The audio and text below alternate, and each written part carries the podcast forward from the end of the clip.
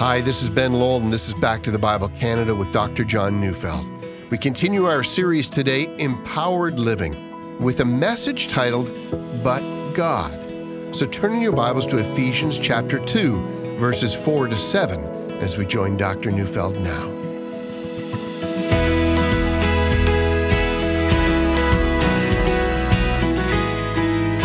Want you to imagine Jesus standing outside of the tomb of his friend Lazarus, and as he does, he's weeping. But Jesus has arrived at the funeral four days late. For the last four days, Lazarus has been lying in the tomb. A tomb in those days would have been a cave with a rock sealing it. This kind of arrangement, at least in the early days of death, would have prevented the odor of the decaying body from being smelt. There's a distinctive smell to a decaying corpse. It's a smell that most people in the industrialized world have never smelled. There are a number of reasons for that. One is embalming changes everything, and also the practice of cremation changes everything. But in other eras, everyone was familiar with the strong odor of human decay. It was a most unpleasant smell. That smell actually permeates clothing, so that clothing needs to be discarded. And so the Jews made sure that the caves of the dead were well sealed lest mourners need to deal with the overpowering, pungent smell of death. And there stands Jesus in front of the sealed tomb of his friend. He's weeping. And because he's so well known, everyone stops to observe him. Some say, Look how he loved his friend, but others, not as generous towards him, they say, Look, this chap is able to open the eyes of those born blind. Don't you think he would have had the power to have healed his friend? And yet, he did nothing. He even showed up four days late for the funeral. But everyone there knows that once Lazarus was dead, he should have stayed in that tomb. But Jesus demands they break the seal on the tomb, roll the stone away. No, no, responds the sister. By now there's already a very strong odor, and Jesus said, Didn't I tell you that if you believed you would see the glory of God? And then, with the grave now standing open, with men and women covering their faces with cloths, Jesus alone stands before the open tomb and calls into the darkness. Lazarus, he shouts, come forth. And the great preacher John Chrysostom, when preaching on John chapter 11, Jesus had only said, Come forth, rather than Lazarus come forth. Then at the sound of his voice, all the dead would have risen to stand before him. Such, said Chrysostom, is the power of the one who raises the dead. Now, I relay that incident from the life of Jesus, for Jesus standing at the door of Lazarus' tomb is no different than Jesus standing at the door of a sinner's house saying, Come and follow me. Some of us have difficulty conceiving of that. Your call to come to follow Jesus couldn't have been like Jesus calling Lazarus to step out from his tomb. But let me remind you of the passage we studied yesterday. Ephesians 2 1 to 3 says, And you were dead in the trespasses and sins in which you once walked, following the course of this world, following the prince of the power of the air, the spirit that is now at work in the sons of disobedience, among whom we all once lived in the passions of our flesh, carrying out the desires of the body and the mind, and were by nature children of wrath like the rest of mankind. I made the point yesterday that dead is dead. It's an irreversible condition in which there is no hope. But saying it that way discounts one important truth Jesus raises the dead. And with that in mind, let's present the picture of conversion, the one that we find in Ephesians 2 4 to 7. But God, being rich in mercy because of the great love with which He loved us, even when we were dead in our trespasses, made us alive together with Christ. By grace you have been saved and raised us up with him and seated us with him in the heavenly places in Christ Jesus, so that in the coming ages he might show the immeasurable riches of his grace in kindness towards us in Christ Jesus. I've entitled today's message, But God, you know, from the first two words of today's text. It was the great preacher Martyn Lloyd-Jones who once called this word the word but, the one that begins this passage. He called it the, the mightiest adversative in history. After all, how can there be a but after the declaration that we're dead in sins? Dead people don't respond. Dead people don't reconsider their ways and make a decision that they should choose life rather than death. Death is the end of the road. It's the great irreversible condition from which there can be no change. And that would be the case, but God. Whenever we say but God, we mean to say that when God is involved, there are no irreversible conditions. It was God who devastated Egypt and parted the Red Sea and took Israel to the promised land. Israel would have remained a nation of slaves into the foreseeable future. Egypt had all the power and Israel had none but God. Imagine King Hezekiah trapped inside the walled city of Jerusalem. The Assyrian army has surrounded the city and has laid a withering siege against it. The Assyrian army has taken down cities of much greater power than Jerusalem, and King Hezekiah had nothing in his military arsenal to resist so great an empire as the one that had its sights set on him. He was doomed, but God. I simply love the way verse 4 begins, but God. I mean, what else needs to be said? Conversion is life from the dead. That is to say, conversion is an impossibility. You can convert to becoming a motorcycle enthusiast. You can convert to a new political party. You can convert to seeing the need for good nutrition and exercise. You can even convert to a new religion, but you can't convert from being dead in sin. You were alienated from God. You were an enemy of God. You did not seek God. Paul reminds us in Romans 3 no one is righteous, no one understands what God genuinely requires of us. No one seeks God. Indeed, we've all turned aside, we've all become worthless. And as Paul tells us, we are dead in sins, but God. See, I need to stop here because some of us, although that we are truly converted to Christ, have not yet grasped this truth. Remember that the way we view our conversion will ultimately determine how we live out our lives. Here's the problem. See, many of us, when we tell our story, we tell it differently. We don't say, but God. Instead, we say, but then I.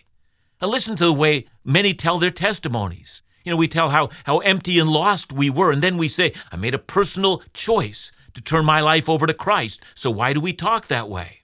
We respond, well, that's how it happened. Well, let's examine that. Let me go back to the story of Lazarus. Imagine you were sitting with Lazarus one day and he's telling the day, that remarkable day when he came out of the tomb. Imagine he said, Well, I, I, got very sick. I had a high fever and then I died. And then, you know, four days later, I made a decision to come out of my tomb just like Jesus wanted me to do. Whatever we think, isn't there something missing in that story? But what if Lazarus protested and said, Yeah, but that is what happened. I heard Jesus saying something and I followed him. You know, Jesus simply said, Come out, and I made the decision I'd obey him. Yeah, that's my story. Uh, we still say, but that's not the story. And that's my point. Many of us have something missing in our view of salvation. And what's missing in our story is the phrase, but God. So let's study our text. I want you to notice four groups of words that Paul uses. The first is the phrase, rich in mercy. And then, second, notice the phrase, the great love with which he loved us. And then, third, notice the phrase, made us alive. And then, finally, fourth, notice the phrase, seated us with him. What we are going to do is examine all four of those phrases one by one and discover afresh what happened to us if you know Christ what happened to you at your conversion. So here we are. Let's go. Here's the first phrase But God being rich in mercy. That is, you might argue, it's not a description of what happened to us at conversion. Isn't this a description of God Himself? Well, yes, this is an attribute of God. God is merciful. But we who have come to believe in Christ were the beneficiaries of that attribute of God. So, what's mercy? Mercy means to show kindness towards someone who is in misery, or someone who's in distress, or someone whose case is hopeless. And Paul says that was God's first action towards us who were dead in sins, who were by nature the objects of his wrath. God saw that we were incapable of changing our situation. He saw us in our rebellion, and he looked upon our irreversible condition, and then God was moved with pity. The good thing about God is not just that He's a merciful God, but Paul adds something to that. Did you see it? He says He's rich in mercy. See, if I were to tell you I knew a man who was rich in money, well, you know what I meant. If I said I knew someone who was rich in precious metals, again, you know what I was talking about. I would mean that in terms of material wealth, this person is a person that has an abundance far more easily than can be spent. It would be, you would assume, a very large amount. God has a superabundance of mercy. His mercy never ends. He lavishes it onto the spiritually dead. It's a commitment that He will do them good. And when we say, but God, well, now, that's the God we're talking about.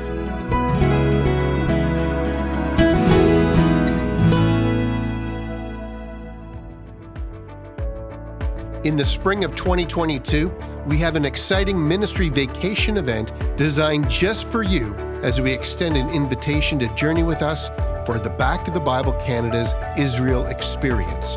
Travel to the Holy Land and experience many of the locations where Jesus, Paul, David, and so many others walked. Visit the Garden Tomb and, and sail the Sea of Galilee as we worship together. Enjoy on location Bible teaching with Dr. Neufeld and be encouraged and share in the laughter with Laugh Again's Phil Callaway. Experience all Israel has to offer with an intimate group of Christian friends. Don't miss this wonderful limited registration opportunity to visit the Holy Land and be inspired and refreshed in your walk with Jesus. For more information, visit backtothebible.ca or call us at 1 800 663 2425.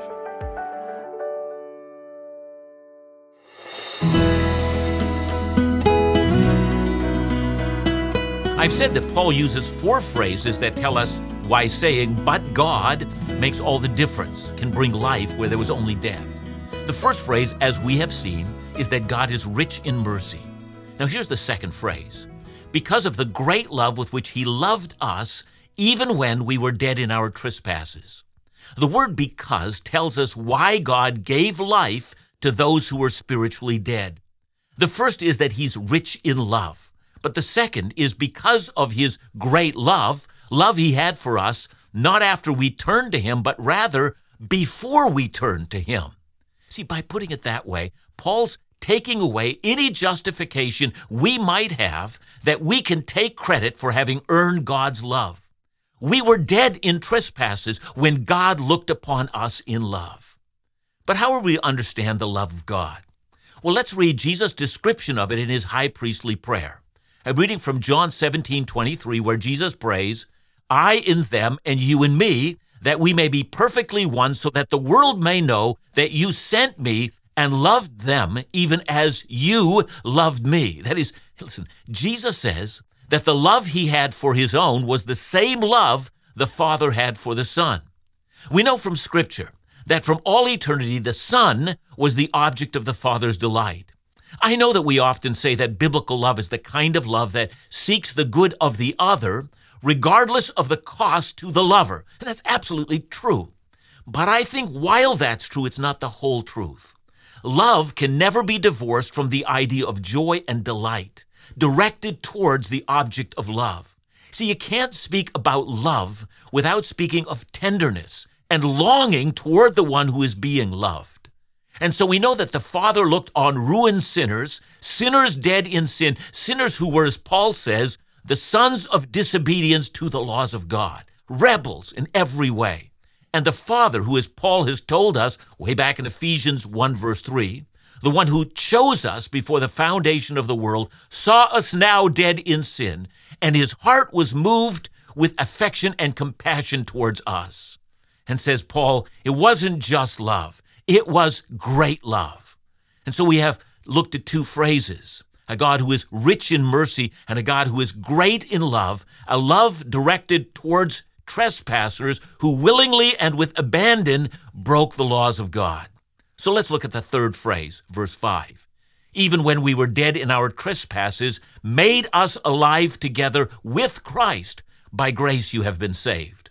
The phrase I'm after here is the phrase made us alive together with Christ. That is, at the very time the Father raised Christ from the dead, He also raised us up together with Christ. I hope you see that. We were made alive together with or alongside of Christ. I've said that conversion is a resurrection from the dead, but now we learn when it is that this resurrection actually happened. I know putting it the way Paul does seems confusing to some. I mean, how could I have been raised with Christ when in fact I hadn't even been born? But again, we need to remember the context of the entire passage. having been chosen from before the foundation of the world, God now put into effect his eternal plan. That is, when Christ walked out of the tomb, in effect, with him walked out every single person whom God had elected as his own. And it's this thought that leads Paul to add the words, by grace you have been saved. Now, we're going to return to that in verse 8, but for now, he simply says it so that we might know that all of us who have come to believe in Christ were already claimed by Christ at the very moment he rolled away the stone and stepped out of his tomb. I've said there are four images or four phrases that Paul uses to highlight his words, but God. Had it not been for God's intervention, not one of us would have been saved. God is rich in mercy. God is great in love. God made us alive together alongside of the resurrection of Christ. And then the fourth phrase, verse 6 and raised us up with him and seated us with him in the heavenly places in Christ Jesus. Did you notice that twice in this verse, whether we're raised with him or seated with him, we notice that this action was done alongside of Christ, when Christ was both raised and when he was seated in the heavenly places. So, what does it mean for us to be seated with Christ in heavenly places? Now, in order to understand that phrase, we need to go back to chapter 1, 20 to 21, where we're told that God the Father raised Christ from the dead and seated him at his right hand in heavenly places. See, we also notice that at the right hand of the Father, that's the place of authority and power. Now, on the one hand, we might look at that statement as saying no more than when Christ was seated in the place of enthronement in heaven, he did so on behalf of us, so that in ages to come, we too might be seated in the place where we would rule and reign together with Christ. That is to say, we might look at verse 6 to see that we have reason for hope in the future. And understanding the passage that way would be right, but we have to read this passage with the rest of Ephesians in mind. See, in Ephesians chapter 6, Paul will call on believers to put on the whole armor of God so we can resist the onslaught of the devil. Now, with that in mind, Ephesians 2, verse 6 makes sense. If we've now been raised with him and seated with him in the place of power, we know that we now have been given an authority and power in heavenly places. That is, if believers are to know something of the greatness of their salvation, they ought to know that God has placed believers with Christ in the place of spiritual power. Or I might put it this way right now, every believer should be aware of their spiritual power. True, it's not like the power we will have when we receive our final inheritance in heaven. True, it might only be a foretaste of the authority we will exercise then. But we do right now have a foretaste of the spiritual power that's already ours. So, practically, what does it mean? It must mean something of what John had in mind when he wrote 1 John 4, verse 4. He said, Little children, you are from God and have overcome them. For he who is in you is greater than he who is in the world. That's to say, there's a vast spiritual resource inside every believer, a resource that's put there by God, a resource that needs to be tapped. Are you feeling spiritually oppressed? The one who is in you is greater than the one who is in the world. Are you feeling tempted to the point that you wonder if you can withstand it? The one who is within you is greater than the one who is in the world. Don't you know that you've been transferred from the kingdom of darkness into the kingdom of light? Your sons and daughters of the light. Act like it and draw on the authority that God has given you. Now then, the words but God seem to loom ever larger. It's not just how great was my sin. It's really about how great is the God who intervened. What kind of a God is he? And what great things has he done? See, I take from this that there is something essential that ought to come out of our mouths when we're telling our conversion stories. See, if our story is not about our own unworthiness and the depth of our own sin, then followed by the story of a God who is rich in mercy, a God who is great in love, a God who made us alive together with Christ, a God who has given us the right to rule and reign with Christ. If God doesn't get all the glory in our conversion testimony, it's no testimony at all. Now to verse 7, where Paul tells us why God acted that way. Watch this. So that in the coming ages he might show the immeasurable riches of his grace in kindness towards us in Christ Jesus.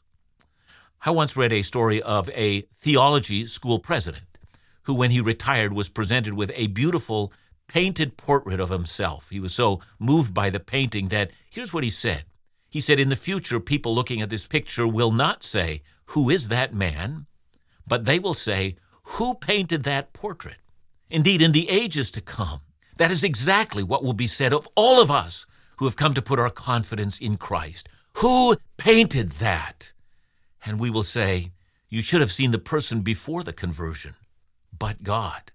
And for all ages to come, we will marvel at the outcome of all those who have been redeemed by Christ. We will worship God. Now, go back again to verse 7 so that in the coming ages he might show not just his riches, but his immeasurable riches. Well, not just his immeasurable riches, but the immeasurable riches of his grace and in kindness. I mean, notice how Paul strings those words together superlative after superlative after superlative. That's our conversion story. It makes so much of God's kindness towards the objects of his kindness in Christ Jesus.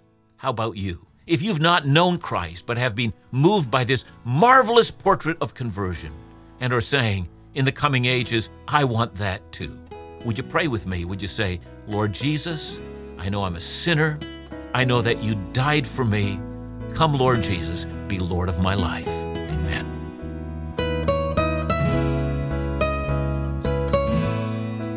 Thanks, John. You know, it, it, was a great message, and it reminded me that that we should be in awe of the idea of actually being in Christ. Shouldn't that impact us significantly? Yeah, again, um, you know, yesterday we talked a little bit about sin. Well, maybe we talked a lot about it.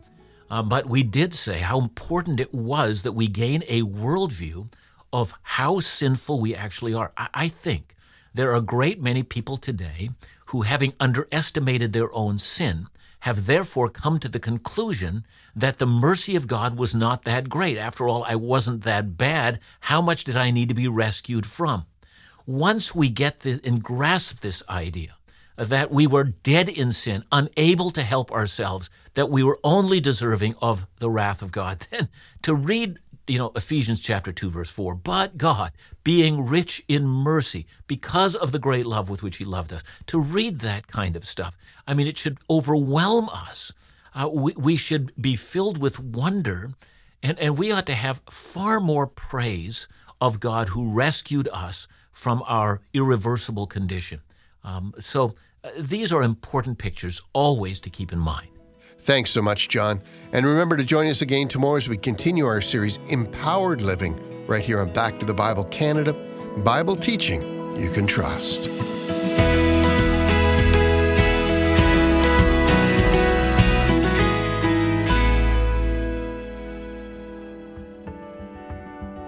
Today, there are 1.6 billion websites on how to get rich quick. I'm, I'm only joking. You know, but our TVs promise that a newer car, a colder drink, or a bigger house will be just the ticket to bring joy. But if money were the key to happiness, we'd be the happiest culture in history. Instead, we access more psychologists, lawyers, and antidepressants than any previous generation. So, what makes life rich? Well, this month, Phil Callaway uncovers some answers in the new Laugh Again booklet Five Steps to Making Life Rich. Money is a blessing when held in our hands, but never in our hearts. To request your copy of the booklet Five Steps to Making Life Rich as our free gift during the month of May, visit us online at backtothebible.ca or simply give us a call at 1 800 663 2425.